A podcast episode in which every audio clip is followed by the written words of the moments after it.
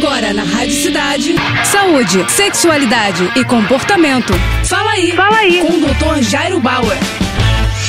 Oferecimento Prudence, a maior linha de preservativos do Brasil. E olha só a dúvida do Edson. Doutor, remédios que aumentam o volume do esperma realmente funcionam? Tenho cinquenta e um anos e ejaculo muito pouco. Olha só, Edson, você sabe que existe uma variação do volume, da quantidade de sêmen que cada homem ejacula. Além disso, ao longo da vida, o homem também pode sofrer aí algumas alterações. Homens mais velhos tendem a ejacular um pouco menos do que homens mais novos. Então, de Depois dos quarenta e cinco, cinquenta anos, o seu volume de ejaculado realmente pode diminuir. Agora, esses remédios que são vendidos aí pela internet, que prometem aumentar o volume do esperma, funcionam? Não funcionam. Não existe nenhum processo hoje reconhecido para o aumento do volume do esperma, né? Então, essa é uma característica de cada homem e esse volume, bom lembrar, também pode mudar ao longo da vida. Não se preocupe com isso. De novo, mais importante do que a quantidade do sêmen é a qualidade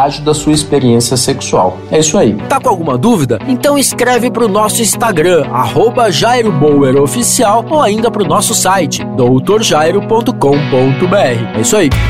Você acabou de ouvir Fala aí, Fala aí. Com o doutor Jairo Bauer. Oferecimento Prudence, a maior linha de preservativos do Brasil.